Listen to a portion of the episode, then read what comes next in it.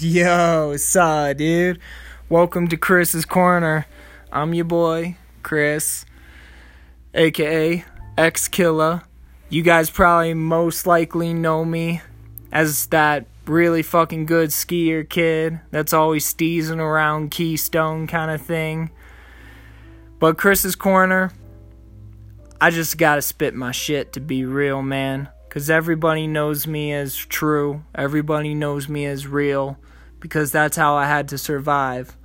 Without realness, without truth, we don't know who the fuck we are. And if we don't know who the fuck we are, then how the, how the fuck can we make good decisions for ourselves?